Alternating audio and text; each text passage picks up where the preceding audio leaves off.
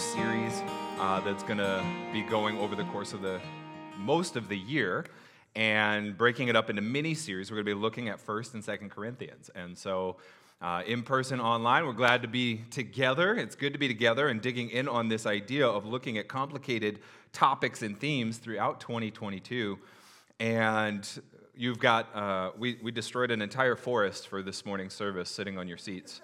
We're going to talk about all of that later. Uh, so I know you're really excited to uh, jump into all those things, but we'll be talking about that. We're just trying some new things to engage these two letters, 1st and 2nd Corinthians.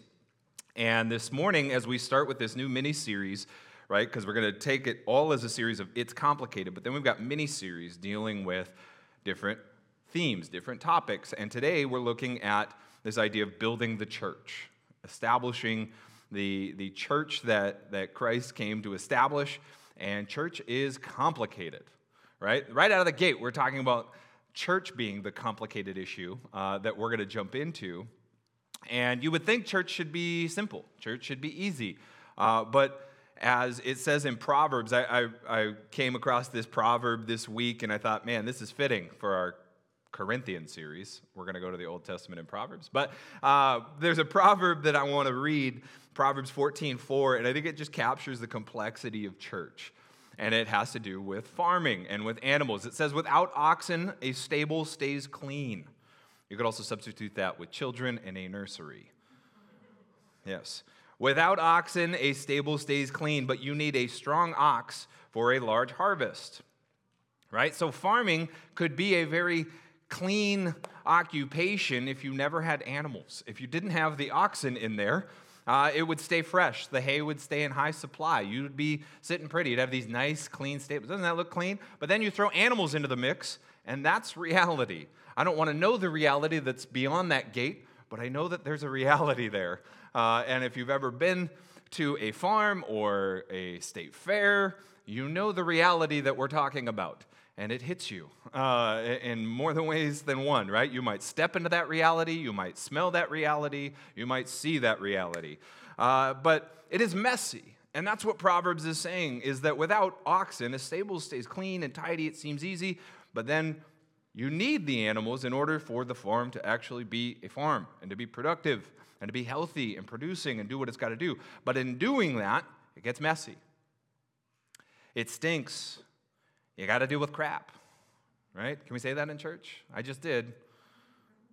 Similarly to an empty barn, the concept of church seems clean and tidy on paper. Oh, people love Jesus. We sing songs. We read scriptures. We drink our coffee. We say hi to each other. We check in and say, Love you. All right. Have a great week. Like church on, on paper seems like it should be neat and tidy. And then we put people into it. And it gets complicated and it gets messy and it starts to stink. And we have to deal with crap at times because church involves people and people are imperfect. And so the reality is, is church is complicated, church is messy. And as we talk today, we're, or over the next few weeks, we're talking about building the church, and building the church is not easy. It's not simple. It's, it's quite complicated because people are complicated. And we're talking today, right out of the gate, in, in 1 Corinthians 12, talking about this idea of building the church with diversity, with our diversity as a church. And diversity is kind of this buzzword right now in our culture, and it makes some of us flinch, right? That's the idea of this series, is that we hit themes that make us clench at times. Well, the word diversity does that for some. And, and you're going to hear that word and think, oh, he's politicizing the gospel. Oh, he's socializing the gospel. Oh, he's making us believe in a woke Christianity. No. We're looking at the church that Jesus came to establish thousands of years ago. This was written way before our wokeness woke up.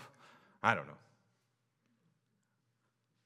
We're looking at what does it mean to build the church within the diversity that God has created the church to live in. And look at in 1 Corinthians chapter 12 verse 13. Some of us are Jews, some of us are Gentiles, some of us are slaves, some of us are free, but we have been baptized into one body by one spirit and we shall and we all share the same spirit. And so, Paul, right out of the gate in chapter 12, is talking about the church that he planted in Corinth and looking at it and saying the complexion of that church is diverse. Diverse in its race, diverse in its status, in its socio-economic statuses, in its slavery and freedom, and all of these things. There's a diversity, and he's not denying it, he's actually pointing it out. It's a mosaic of diversity that God has created within the church, and the unifying factor is what? Jesus. Jesus is the thing that brings these people together. And, and then he takes it and, and, and shifts, not to, not, not to talk about race or socioeconomic status or anything like that, but he begins to shift the focus into we're diverse in our talents and our abilities and our giftedness, our passions, our experiences. That God has put the church together in a, divi- uh, in a diverse manner, not just in one facet of diversity, but in many facets of diversity. And he begins to use this illustration of the church being a human body to show that diversity that can take place and how we are different parts of the one larger body of God's family, of God's church. Right? So it's, it's a different kind of diversity than, than, than uh, what we would initially think of when we think of that word. You might think about, you know, race or nationality or background or economics or anything like that. No, he's, he's shifting it now to what do we bring to the table? What part do we play in the functioning and the health and the operation of the church? And look at verse 12 and 14. The human body has many parts, but the many parts make up one whole body. And so it is with the body of Christ. Yes, the body has many different parts, not just one part. There's a diversity within the body of Christ.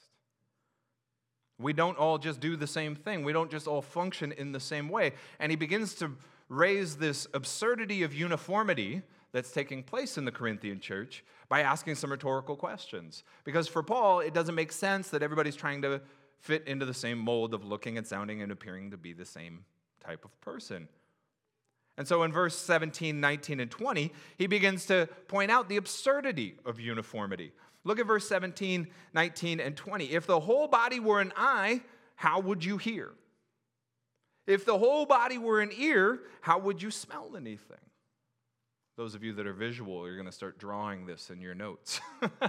I'd love to see your drawings.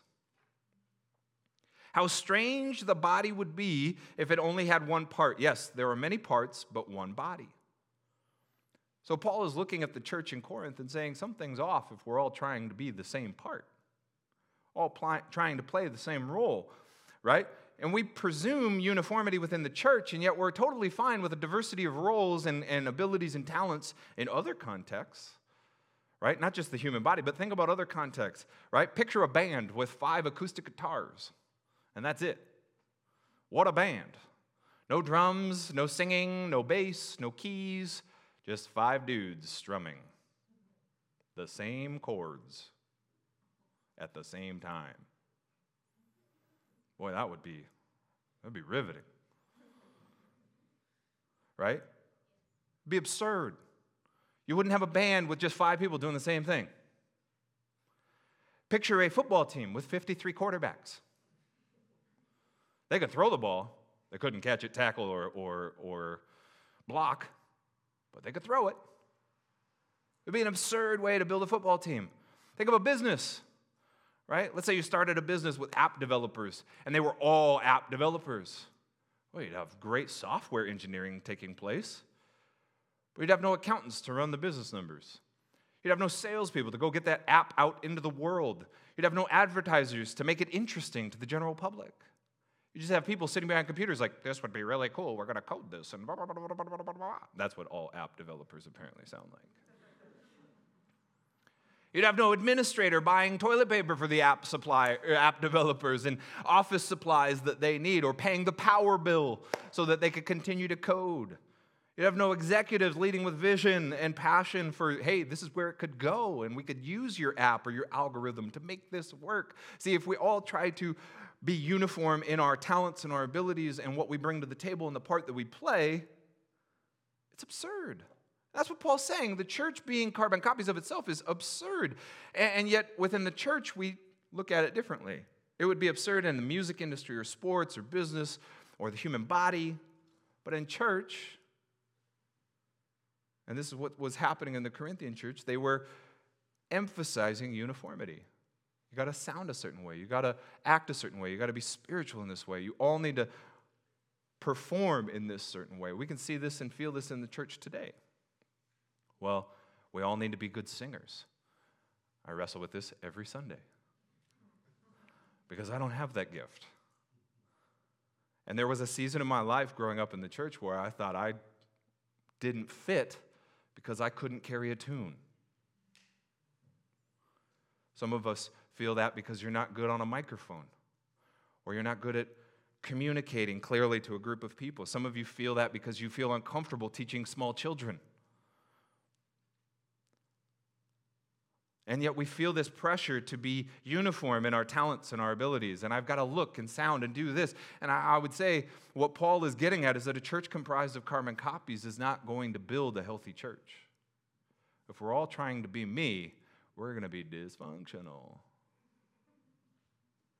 If you're all trying to adapt to a certain set of gifts and talents and abilities, then we are going to be unhealthy because we won't be reproducing and growing and developing as one body that's reaching our community properly, that's meeting the needs of people, that's reaching the next generation, that's reaching those that feel far from God, that's discipling those that are within the body of Christ and helping us grow in our knowledge and understanding of the scriptures. Like, that's not going to happen if we all can sing in harmony.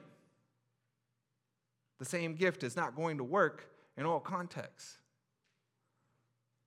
So instead of uniformity, Paul is emphasizing that each of us contributes uniquely to the mission of the church. And we see the distinctions of the church body within the chapter that Chloe read. In verse 27 through 30, and Paul is asking these rhetorical questions, and he, he is asking them almost sarcastically, like, does everyone think that they're an apostle? Is everyone a prophet? Is everyone a teacher? Do miracles, healing, helping, leadership, speak in unknown languages, interpret those unknown? He's asking these questions, and the obvious answer is no. Not everybody can do those things.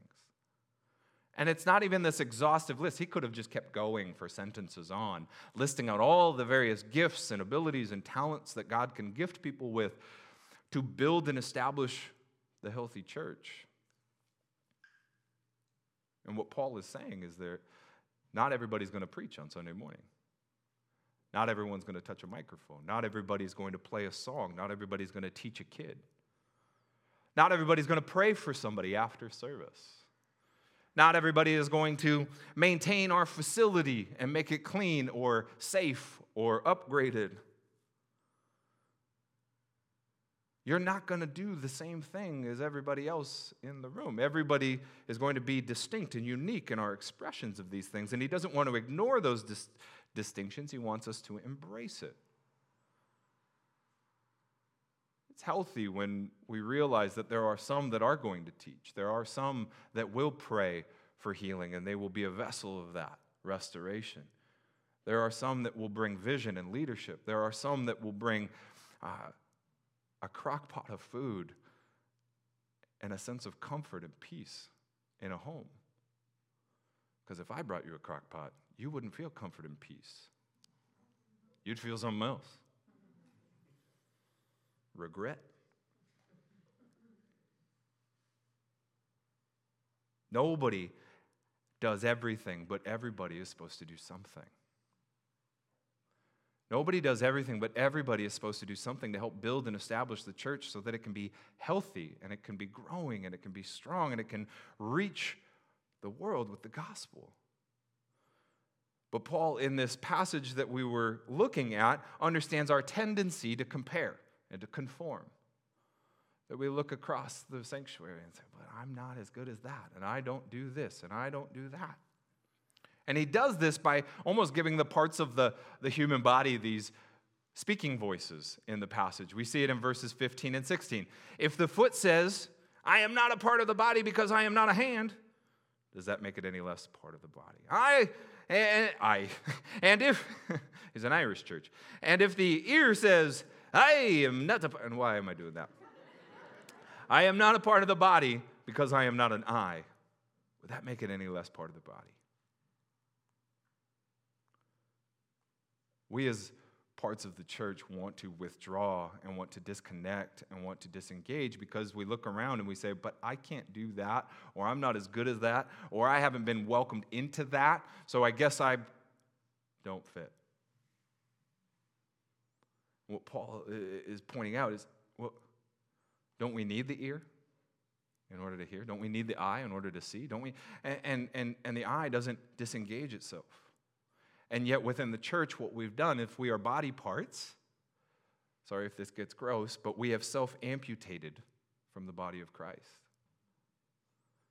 And you picture people with a church history that have amputated themselves away from the body of Christ, and you just see this body of dismembered body parts. And as gross as that sounds, but that's, that's what's happening because people look at the church and say, well, I can't blank. So I guess I don't fit. I can't teach kids. I can't build. I can't construct. I can't speak. I can't sing. I can't pray. I can't do this. I can't do that. I can't speak in tongues. So I guess I don't belong in your church. And they've disassociated, they've disconnected, they've disengaged with the church. And Paul's saying, What are we doing? The church is meant to be united. The body of Christ, being his illustration, shows this organic, biological type of element that is in place, this interconnectedness of how the body works. I was talking about this with our kids the other day, and I was talking about is there any body part that you would just say, get rid of it right now? And they're like, what? I said, is there any part of your body right now that you would let me just chop off? I, we got a little heavy. Got a little heavy.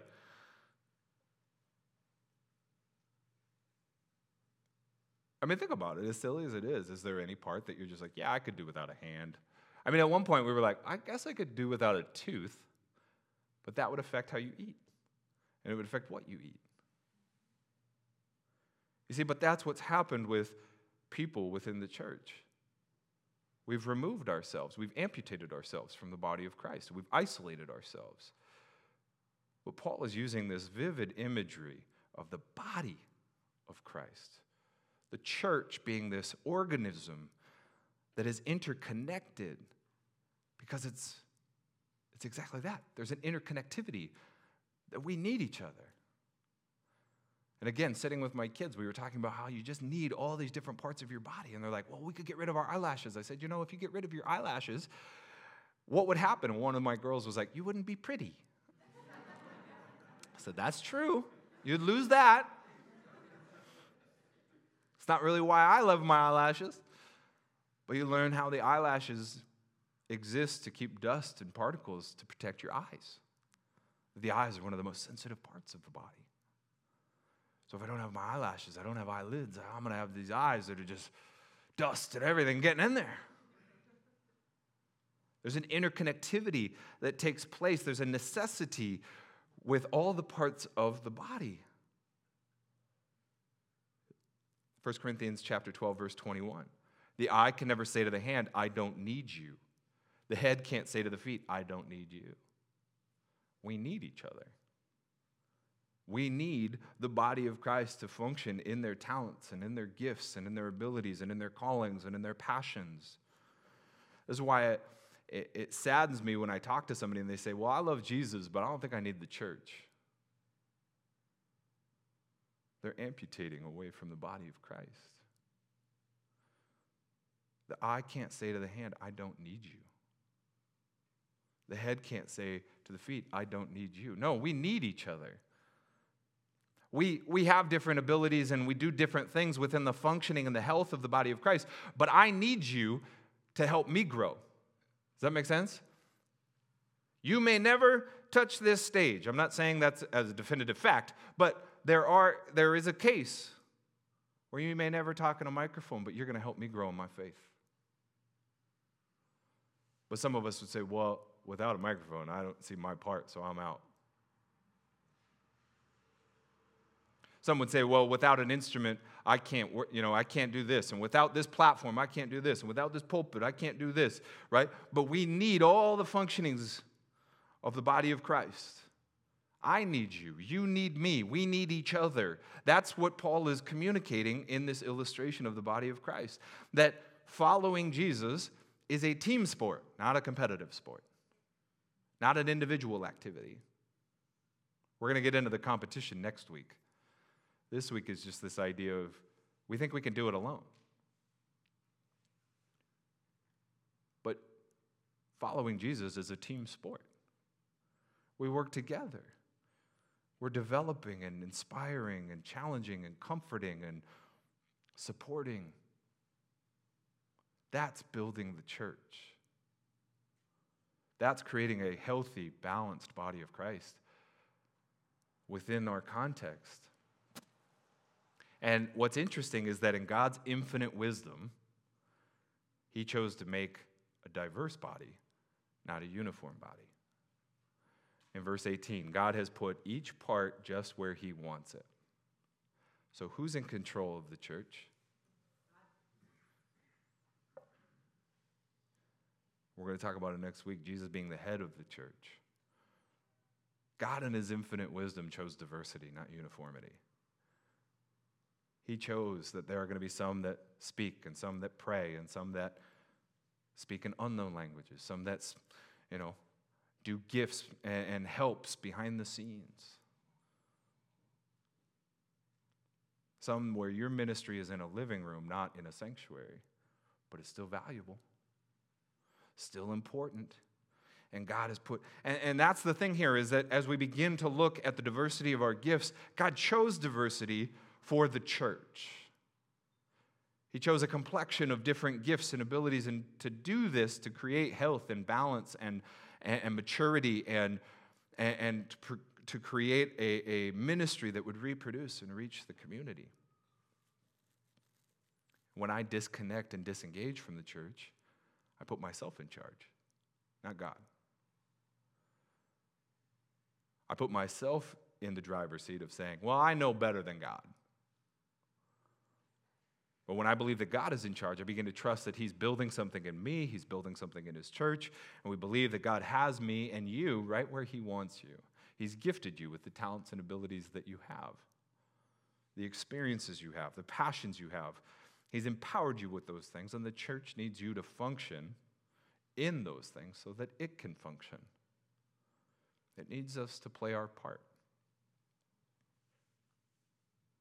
And so, one of the things that we're going to be doing over the course of this four week series, or these few weeks that we have together, looking at building the church, is an emphasis on joining serve teams. And you see the card there, and, and if you're watching online, you can jump on to our Connect card and you can respond accordingly as well. But this card lists out all the different serve teams that we have over the course of the year.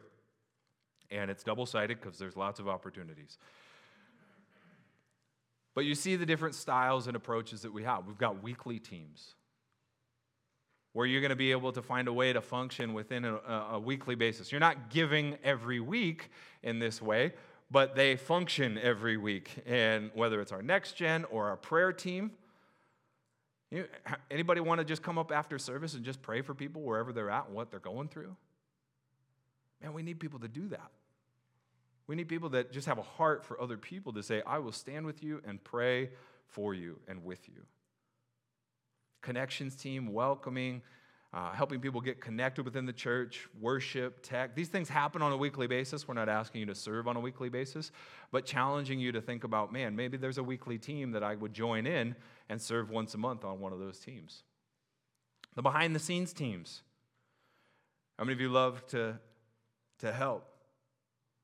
But you don't want to be noticed. But you're not going to be invisible because these are teams of people and there's communication and community that we're hoping to establish in this. Uh, landscaping, facility projects, social media. How many of you love social media? I hate it, so I'm the wrong person to lead that team.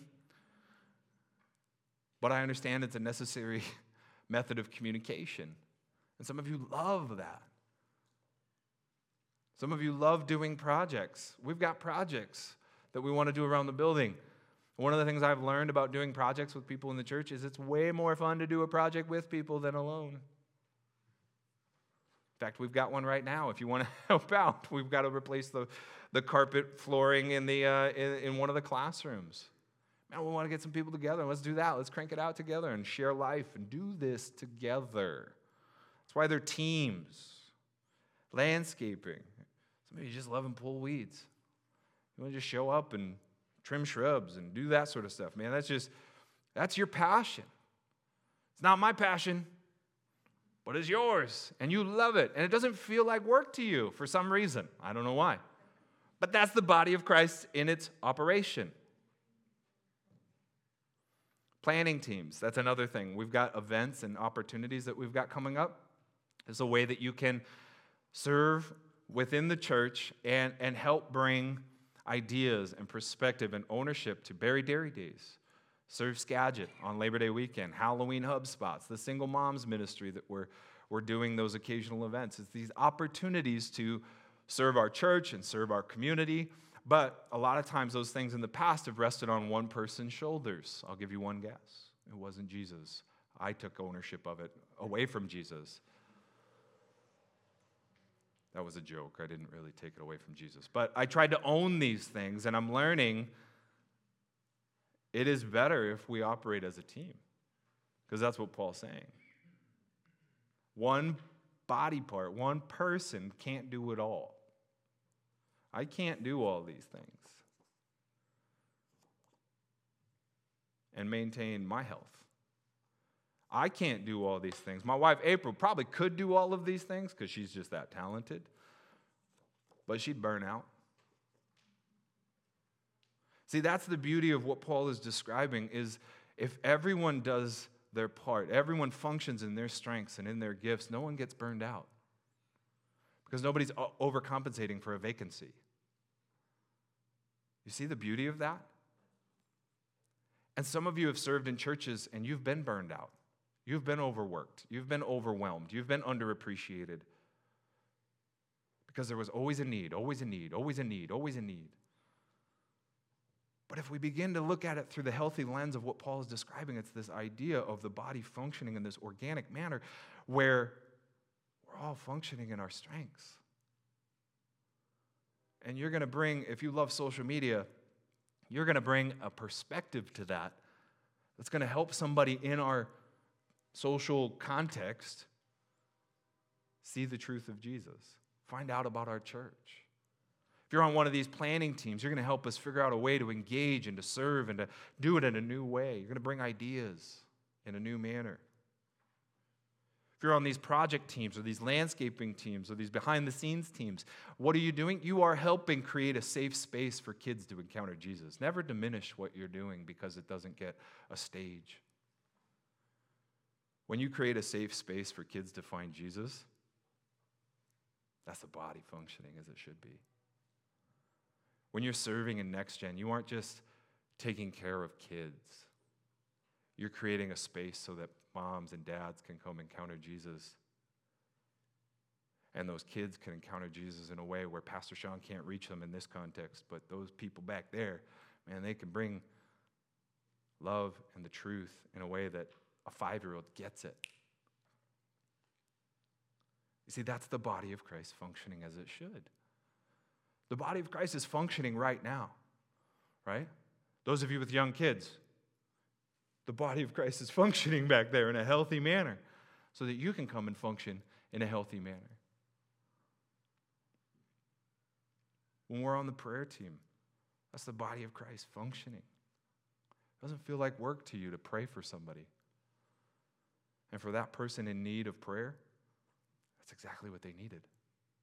Somebody standing with them, supporting them. So we're going to have this card available for the next couple weeks. And we're going to draw your attention to it every week so you don't have to fill it out today. You can, and you can sign up for more than one. Hallelujah. Because you might have more than one ability and more, more than one gift more than one passion and strength, but, but the expectation is not that you do them all just because there's a need. The idea is to present these things and say, hey, church, this is what it takes for us to function in a healthy, holistic manner so that we can build the church of Jesus in this year. So I want to pray for us. Can we pray? Let's pray. Jesus, I pray right now that you give us you give us your eyes to see your church through your lens. Help us to see ourselves the way you see us. With the different gifts and passions and abilities that you, Holy Spirit, have empowered us with.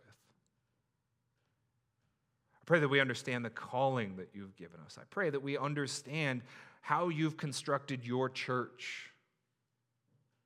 Help us to see that. And I pray for those, I just pray for anybody that feels on the outside looking in. If we've been hurt in the past, Jesus, I pray that you heal.